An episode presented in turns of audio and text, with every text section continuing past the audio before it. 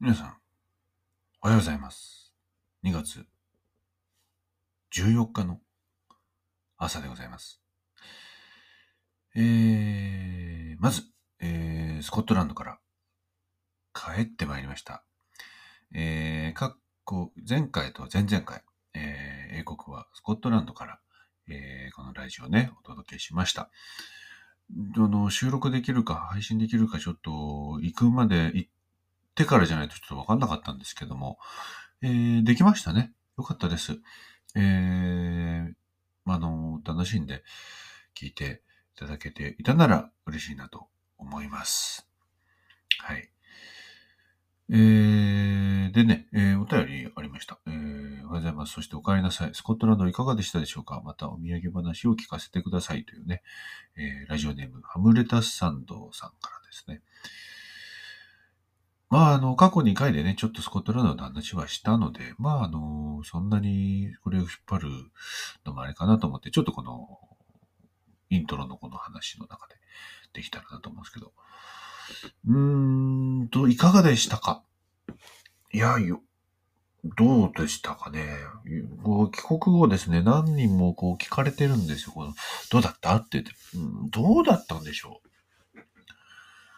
う？難しいな。なんて言ったらいいんでしょうね。楽しく、うん、楽しかった、楽しかったのかな。うん。何なんでしょうね。ちょっとわかんないんですよ、僕。その、で、こう、ね、こういう話ってこうまとめるじゃないですか。いや、よかったよ、とかね。このまとめるのって多分ね、良くないと僕は思っていて、なんかこの、あの、やっぱりこう、言う、まとめちゃうと、そこはまあ確かにまとまってるんだけど、そのまとめに入らなかったものみたいなのがいっぱいポロポロポロポロあって、で記憶の中でそういうものがね、こう言語化しちゃったりするとですね、その、落ちていっちゃうんですよね、記憶の中でも。で結局そのまとめた部分だけが残る。例えば、えー、あれですよ。その、旧ツイッター X とかでね、みんながわーわーわーわー言う。そうするとそれが本当かどうかはともかく、その文書化されてこう、オープンになったもん、言葉っていうものがもう、もう既成事実みたいになっていくとか、あるじゃないですか。ね？あと、例えば、えー、プロフィールとかも、何年にこれやって、何年にこれやって、こう、こう、こう、出出版、何年にこの出版して、何年にこういう企画を成功させて、でも、書いてないところでいっぱい失敗があったり、売れなかった本があったり、えーその何年の間にちょっとこう、なんかね、出現して、こう、ちょっと表舞台から去っていたりとかっていうのがあったりするんだけど、あったりしたとしても、そのプロフィールにこう、パッとこう、ききっと収まってると、まあ、それだけがこう、いずれこう切り取られるというかね。なんか、そういうの嫌よねっていうのもあって、なんかこう、まあ何でもそうなんですけど、なんか僕こういうの聞かれるとね、こう、もごもごしちゃうんですね。いかがだった？どうだった？うーん、まあ、うん、行った。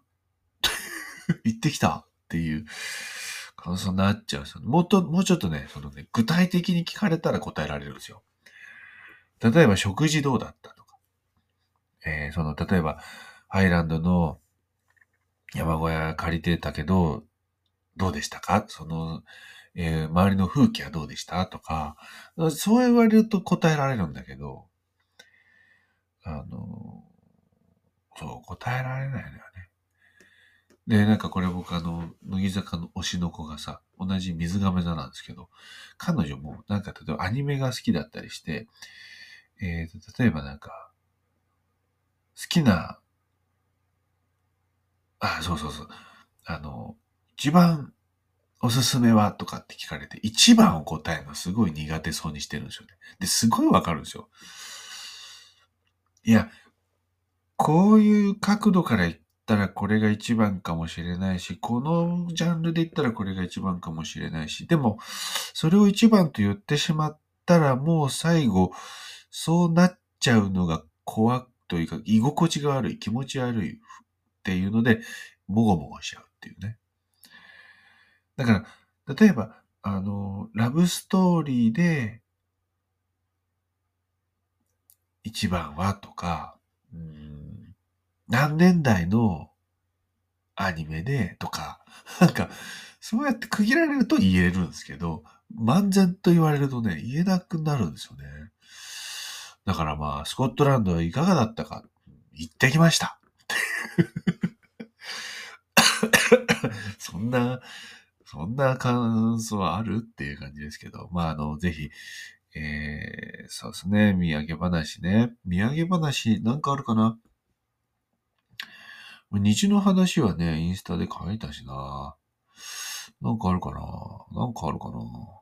なんかある。結構もうね、喋った気がしますね。今回は特に、えー、インスタのライブ、あの、インスタライブとか投稿とか、ストーリーズとかって結構滞在中もあの、8から発信してたんで、ほぼ喋った気がしますね。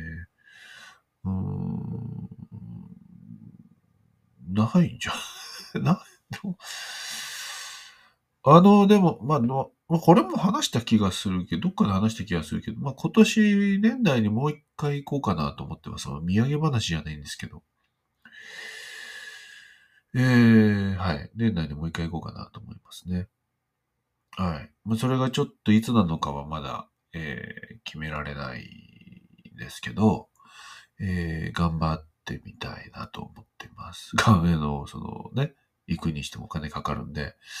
なので、あの、ま、僕をスコットランドに行かせるためにみんながこう、なんで頑張るんだっていうね、意味わからない気がしますけど、あの、行きたいんで、あの、ぜひ、えー、ライブ来たり、えー、グッズ買ったり、刺繍買ったりして、あの、資金を貯めさせてください。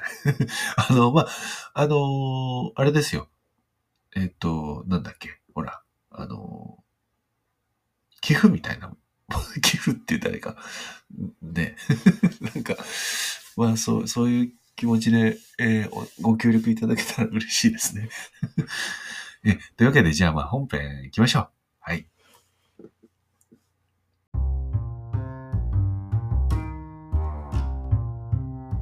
ラジオ内田号の一周回ってそれしじゃん死で生計を立てると就職氷河期の中単身開業いつの間にか本当に死で飲み食いできちゃっている内田号が死なんかさておき SF や超アイドルクラシックカー呪文料理ウイスキーガーデニング恋愛ビジネスなどなどなどなど時にクレイジー時に大真面目に即興で影響なトークを繰り広げる30分の番組です今日もぜひ楽しんで聞いていってください。それでは始まります。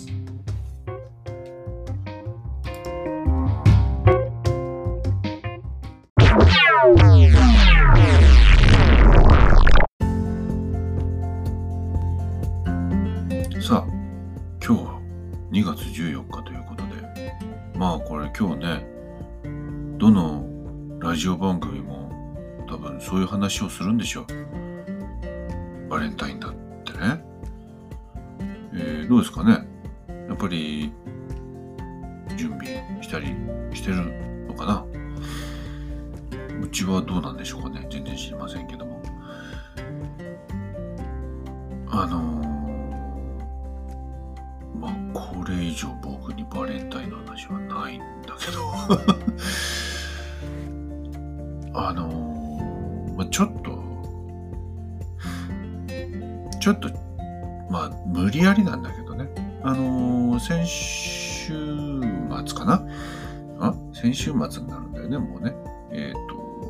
教室の生徒さんたちの、えー、朗読会、えー、発表会というイベントが長野県松本市で開催されました。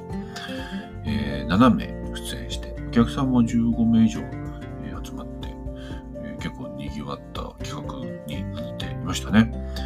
えー、その中の一人が、あの、義理チョコをテーマに詩書いてましたけどね。まあ、そういうつながりで今この話に持ってきたっていう超無理やりな 展開なんですけど、あの、みんな頑張って朗読してましたね。えっと、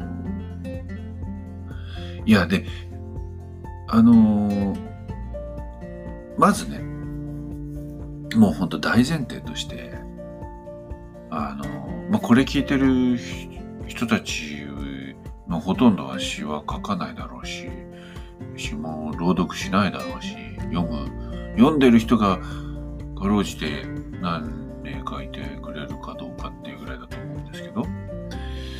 もしかしたらもっといるかもしれない。そしたら嬉しいけども。で、そのね、詩を読むって別に、ほら、楽器を演奏するわけでもないし、何？あの、ステージ上で踊るわけでもないし、あの、なんだろうな、絵を描くわけでもないわけですね。ただ、文字読むだけで、しかも、まあ暗記じゃなくて、大体まあ原稿を持ちながら読むわけで、大したことないように見えるわけですよ。まあね、こんなことを言ってしまうとちょっと、まあなんか、あちこちにこう、波風立っちゃいますけど、なんならこう、楽器演奏しながらとか、踊りながらとかの方が楽って言っちゃうところはね、まずいじゃない？でも、多分そっちの方が楽だと思いますよ。って思います。あのー大変なんですよ。朗読って。ちゃんとやると。えー今回7名の、まあ全然あの仕組みから言うとね、その、まあ出演者がいて、みんなそれぞれ、まあ今回どれぐらいだったの？かな人15分ぐらい読んだのかな？だから4、5編、まあ多くて5編ぐらい読んでた気がしますけど、で、まあそう読んでて、で、最後にお客さんと、まあ出演者と、まあ僕もですけど、そのもう一回聞きたい人にアンコール表を入れるんですよ。で、それ一番多かった人が、え最後アンコールを読めるっていうね。で、まああの、これ3年目の企画なんですけど、まあ3年目で、一番最高さんの、えー、生徒さん、栗田さん、あの、うちからね、はっていう刺繍をもう出して、もう完売しましたけど、彼があの3年目、3度目の正直で、まあそのアンコールを表をね、か勝ち取ったわけですけど、まあ彼の朗読なんかは結構、あの、なんか去年で結構すごい伸びた気がします。で、やっぱりあの朗読を、やっぱ2時間とかね、もしやるとね、やっぱかなりヘロヘロになると思いますよ。あの、俺はね、なんで、本当にね、聞きに来ないとわからないし、なんならあの、ステージ立たないとわかんないと思って、今回まあ二人、えー初めて朗読ステージ上がった人たちがいたんですけど、多分、なんとなくか、もしくはバッチリか感じてもらえたんじゃないですかね。朗読結構きついなって。大変だな、みたいな。すごい消耗するんですよ。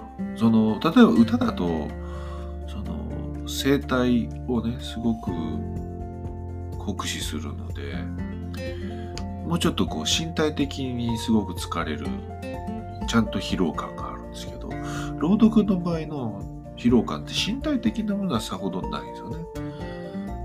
もうちょっとね、そのですね、精神的なっていうとその、ちょっと違うんだよな。ちゃんと朗読をした時の疲労感って、もうちょっとこの、あの、まあ、ちょっと言葉が気持ち悪くなってしまうんだけど、魂とか、命とか、結構その辺が疲れるんですよ。だから、あの、なんだ？結構、あの、あの、のなんていうかな、乗ってるとこ忘れちゃうんですけど、あの、パッとこう、例えば、き、気持ちが切れた時とか、で、その後、ドン、ドンってくるんですよね。まあ今回、そういう朗読にまたなんか一歩近づいていたので、おなんか大したもんだな、すごいなと思いました。僕は、まああの、20年やってきて、そういう朗読を、にやっとこう、近づけたので、まあその足を踏み入れたというか、で、10、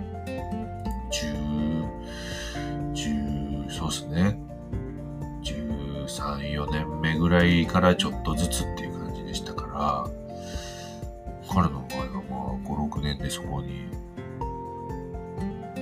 こう、足をかけてるんで、ほすごいですね。って 思いましたね。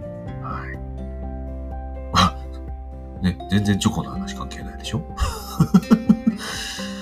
ね。まあでも、本当に、あの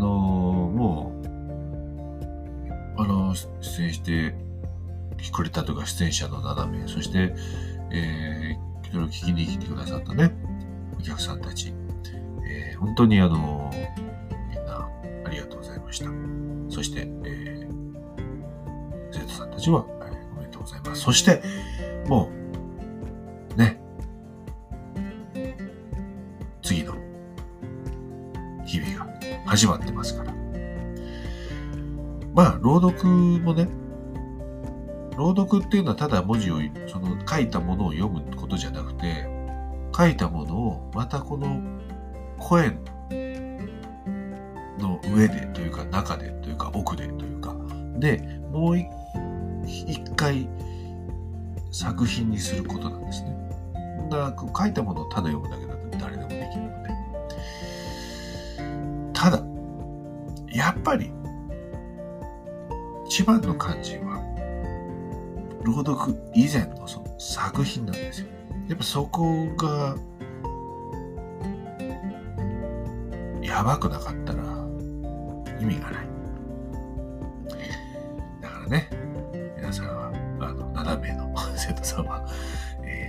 もし聞いてたら、またそのやばい作品を1年間で、バリバリ書いてもらわない、と困りますということで、えー、僕も頑張りますが、えー、皆さんも頑張ってください。そして、えー、それぐらいね、みんな書いてますから、ぜひ、えー、聞きに来てください。これから、まあ僕もですけど、えー、彼らも1年間いろんなライブ、朗読会をやるでしょう。ぜひ、行ってあげてください。来てください。はい。お待ちしてます。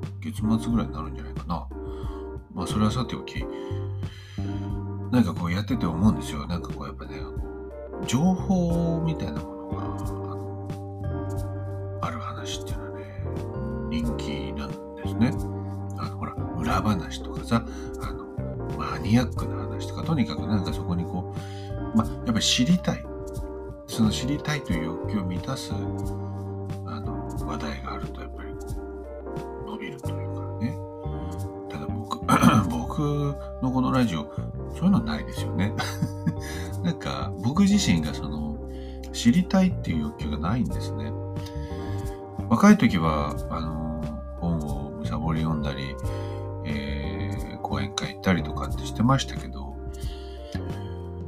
あの、結構早い段階、そうですね、30歳なるかならないかぐらいかな、から、なんかその知る、いや、無知ほ、無知の、無知ゆえのこの、なんか、無知の、ね、罪深さとかっていうのもわかるんだけど、もうそそれとその、知ったっていうことの、知ったイコールもうクリアみたいな。なんか、それと僕、どっちか、どっちだろうと思ったら、なんか、まあ、し無知無知っていうのはなんかなんだろうな知らなくてもその場で対応できることってすごくあってそれが知っているとその場で対応してないというか何て言うんですかその知っていることを大前提に、えー、処理してしまう感じがすごくあって嫌なんですよ。だから知りたくないんですもん。ほとんどのことに対して。その欲求がないですね。だからこのなんか、あの、情報をね、あのこれ見よがしにこう披露するのはあんま好きじゃないんですよね。だから、まあ、教えてくれって言ったらしますけど、あの、言われない限りしない感じがするので、あの、ぜひあの、あの、知りたい方はぜひ聞いてください。あの、聞かれたらしっかり答えます。はい。なんでね、スコットランドの話も、あの、もね、すごい具体的になんかこう、ねほりはほり聞かれたら、えー、ちゃんと答えられますんで、ぜひ、えー、聞いてください。他人任せですいません。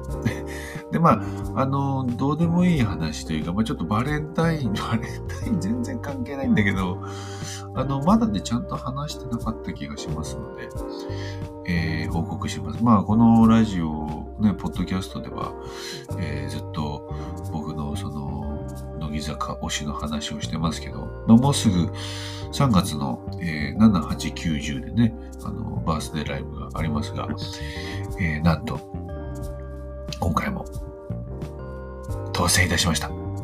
ありがとうございます。えー、初日に僕が当たりましたね。なんで、あの、これ聞いてる方で、もしも、えー、3月7日木曜日、埼玉スーパーアリーナに行く方がいたら、あの、ぜひ現地でお会いしましょう。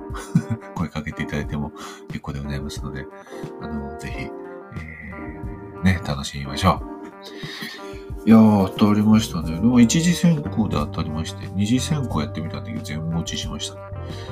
なんで、まあ、次一般があるのかな？一般やろうかどうしようかちょっと迷っております。ねちょっと、どうしましょうね。はい。いや、まあ、嬉しいですよ。で、あとですね、あの、2月の25日ですか。あの、これ言ったかな？言ってないかな？言ったんだっけかな？ちょっともう忘れちゃいましたけど、僕はあの、初めてあの、ミートグリートっていう、これも乃木坂の企画なんですけど、そのまあ、昔握手会と呼ばれてたものですね。それがあのコロナ禍はそのオンラインになって、その画面越しにこう何何秒かね、枠があって、その推しのこと話せるっていうのがあったんですけど、まあそれの、まあコロナ明けというのかな。で、まあオンラインのもありつつ、そのリアル、リアルミーグリ、ミートグリーと略してミーグリってみんなやってますけど、リアルミーグリっていうのがありまして、なんとね、それも当たりまして、僕。なんと僕、行くんですよ。幕張かに。はい、ちょっとね、ちょうど東京に仕事で行く用事がそこにああったんで、あ、あこれちょうどいいぞって言って、えー、そこに、申し込んで、なんとそこが当たりまして。ねえ、びっくりでしょ。この、ポッドキャスト聞いてる人で、えー、ライブだけじゃなくて、そんな、そそんなのって多分思ってると思うけど、そんなのも行くの？そんなのって言わないでって思いますけど。いや、なんかね、僕も本当に、まあ、スコットランドもそうです。最初の年なんかそうですけど、やっぱり、もう、なんだろう。いや、嫌なことはやんなくていいと思いますよ、僕。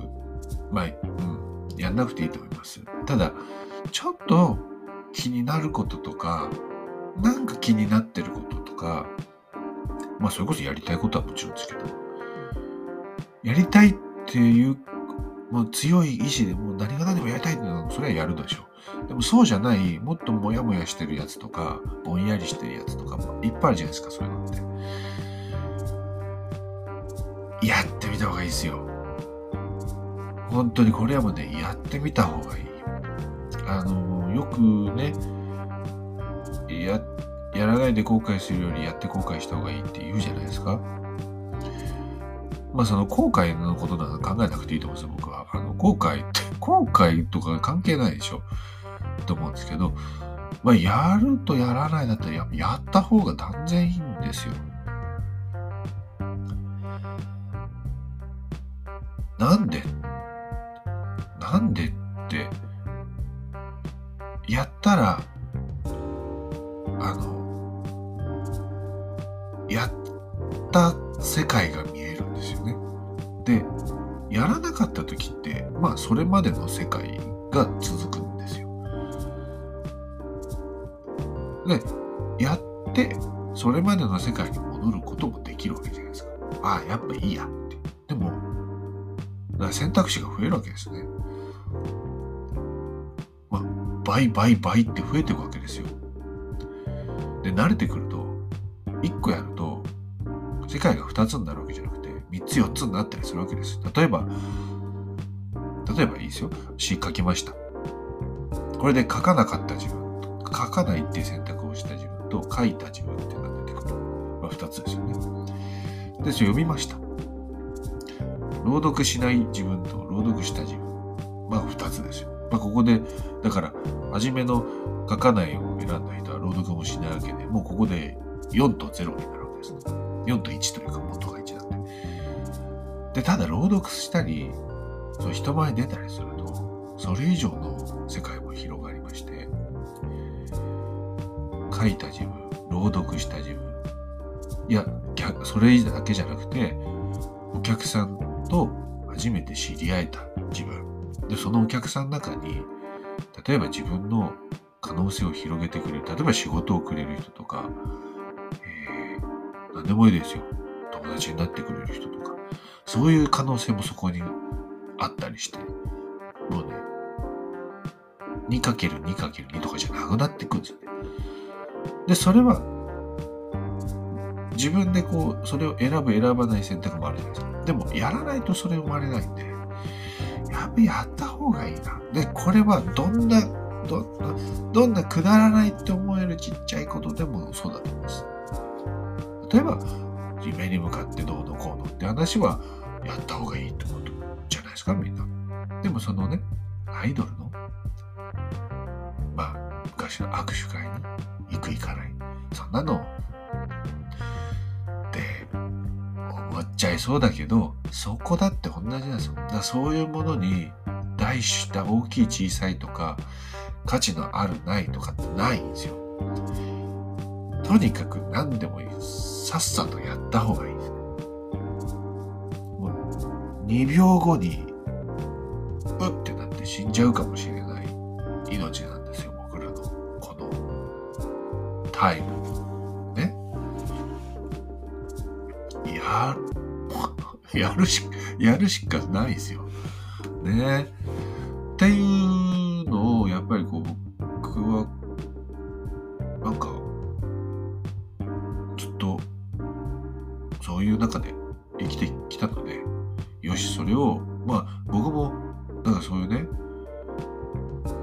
アイドルみたいなところには、適用されない、あの、価値観だと思ってましたよ、昔は。でも、こういうものもそうだな。何でもそう。コンビニで、いつも通りのおにぎり選ぶか、ちょっと違う変、いや、いつもだったらこんなの選ばないよ、みたいなやつ。何これ？なんだこれ？っていう、なんかあるじゃないですか。でもそれを選んでみるとか。こんな些細なところでも、どっちの選択を取るかによって変わってきますよ。って思います。だから、そういう意味でやってみようと思って、CD 買って、応募券が入ってて、僕は2枚買ったんですけどね。2枚応募してみたら、1個当たりましたっていう。どんな、いや、ワクワクしますよね。まずどんな人たちが、その場にね、並んでるんだろうとか、その中で僕ってどんな風に見えるんだろうとか、そこに行った時に僕ってどんな風になるんだろう緊張するんだろうか落ち着いてるんだろうかねえ、かっこつけちゃうんだろうかとか。で、その推しの子はどんなリアクションするんだろうどんな人なんだろうとかね。で、それが終わった後の風景はどんななんだろうそっから仕事に行く時に僕の電車はどんな出るんだろうとかね。すごい面白いわけですよね。これ、やらなかったら全部ないんだなって思うと、ああ、もったいないって普通に思うので、やっぱりね、やってみるのっていいなって思います。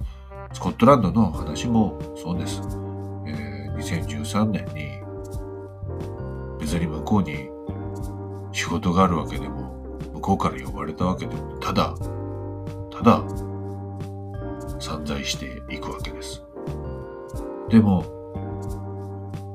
それで行って知り合った一家と10年時が流れても縁が続いていて、で、彼らの当時4歳だった子供が今14歳になっていて、とか、その後出会ったまた家族は、今僕が行くたんびに2週間なら2週間1部屋タダで僕に開放してくれて、で、その部屋に以前住んでいた長女は今大学生になっていて、アートスクールに通ってて、で、彼女が僕を自分の、自分たちが企画したエキシビションの展示のオープニングイベントに呼んでくれるっていう。ね。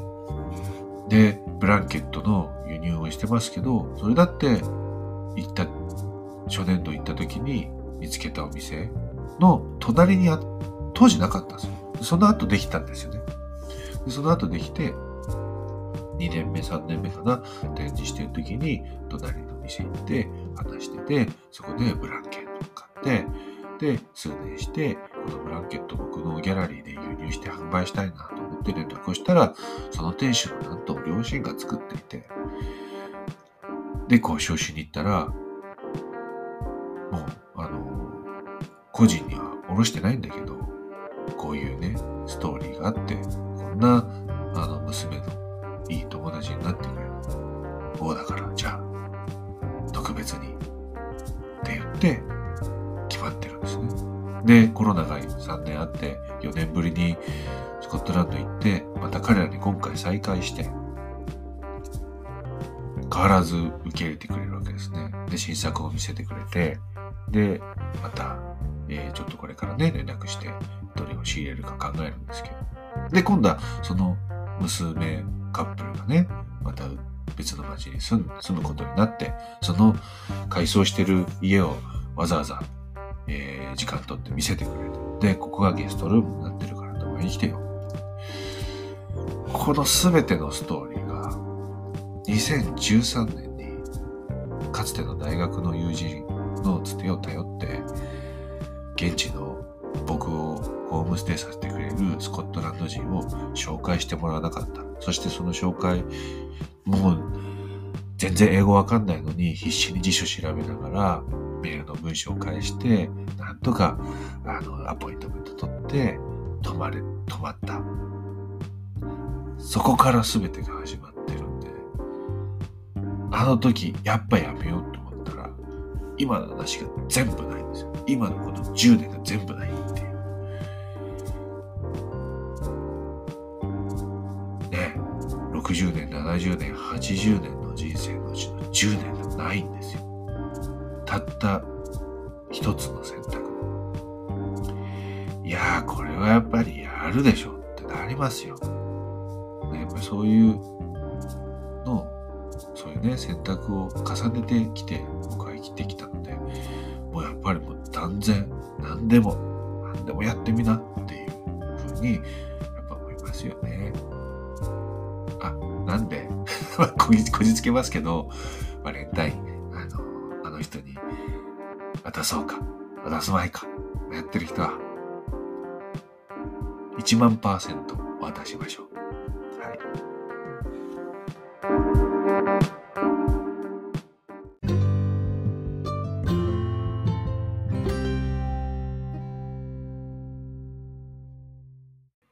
Arthur's Seat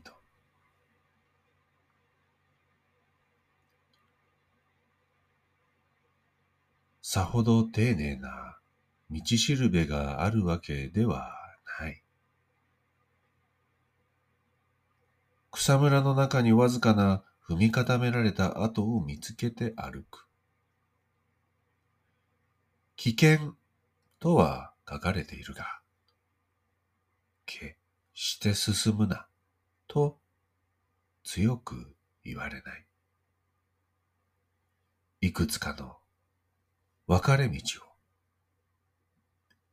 右から三つ、左から一つ、折れながら行く。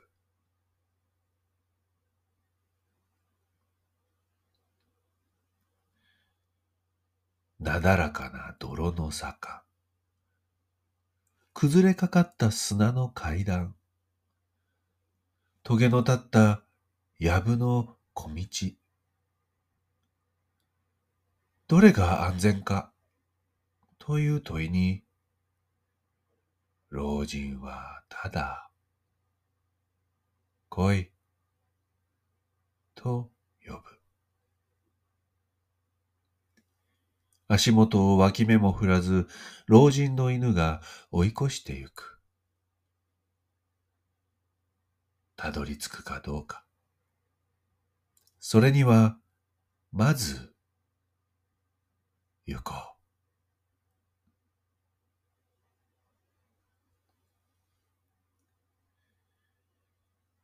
あまたの未熟を拒んで、望み生きる者だけに許された王座という名の頂。だが、王はすでに去っていた。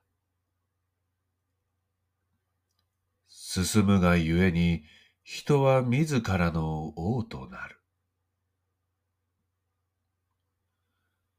脱ぎ捨てられたマントはやがて朽ちて緑の丘となり、風の中で海へと注いでいた。小さな補船が波を越える。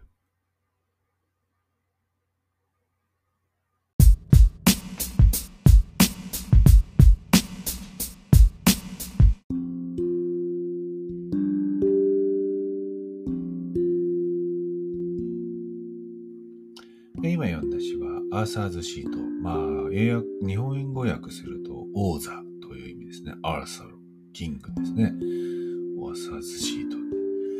えー、これは2013年、えー、初めて僕がイギリス、英国、スコットランドに行った時に、アーサーズシートってね、大きなね、この岩山なんですよ。これ、ね、エジンバラの、えー、街並みを見下ろすようにね、えー、そびえてるんですけども、ここを登った時に、書いた詩です。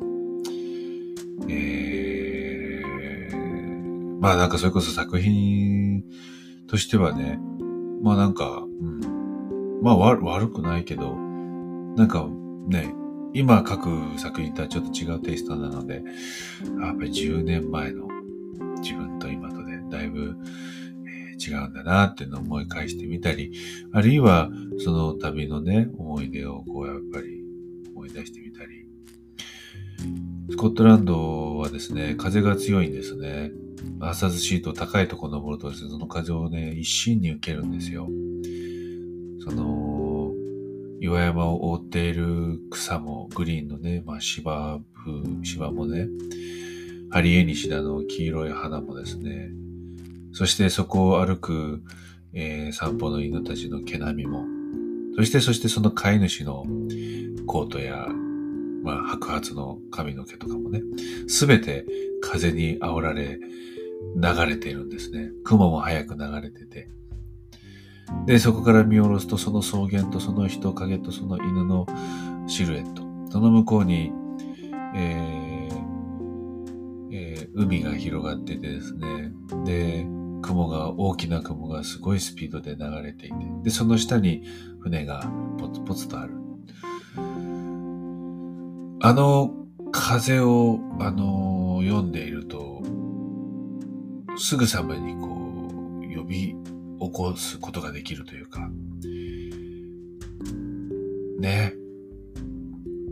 まあ、もし詩を聞いて少しでも、えー、その風景を思い浮かべられたら、ってもらえたなら嬉しいなと思います。えー、っと、今週末は、ついに九州へ行ってきます。16、17、18ともうすぐなんですけどね。えー、ぜひ、えー九州の皆さん、お越しください。仕事とかね、いろいろあると思いますけど、もうすべて一回置いて、ぜひ来てください。えー、っと、そしてね、さっき言ったそのミーグレ2月25日にあって、で、3月の2日に、ちょっと松本で、松本のオールディーズビッグッディーズで、久しぶりにあの、イベント、ヒネモスをやろうと思っております。今回はね、ちょっとね、朝ではなく夜を考えてるんですけど、さあどうなるでしょう。そして、えー、まだね、これね、まだ決まってりきってないんですけど、おそらく3月の8日に僕東京で朗読ライブやります。やるような話の流れになっております。えー、こちらもまた決まりましたら、えー、SNS やウェブサイトやこのラジオでお知らせいたしますので、ぜひ、えー、ご参加いただけたらなと思います。そんなところかな。あ、あと、そうですね。ハイランドポエツキャップ、えー、去年作って大好評でありがとうございます。で、しばらくね、あのー、品切れだった、在庫切れだった、えー、コーデュロイ生地の3色、えそして、えー、デニムのライトブルー。これはすごい人気ですね。そして、あのー、まあ、その4つか。その4つが、えー、ちょっと再入荷やっとできたので、えー、よかったらオンラインストアなどから、えー、ご購入ください。あと、九州のね、ツアーでも、えー、物販で、えー、販売します。ぜひ、えー、お買い求めいただけたら幸いです。また、来週、このラジオは、えー、水曜日朝に配信いたします。えー、ぜひまたお聞きください。それでは今日もいい一日をお過ごしください。Have a nice day.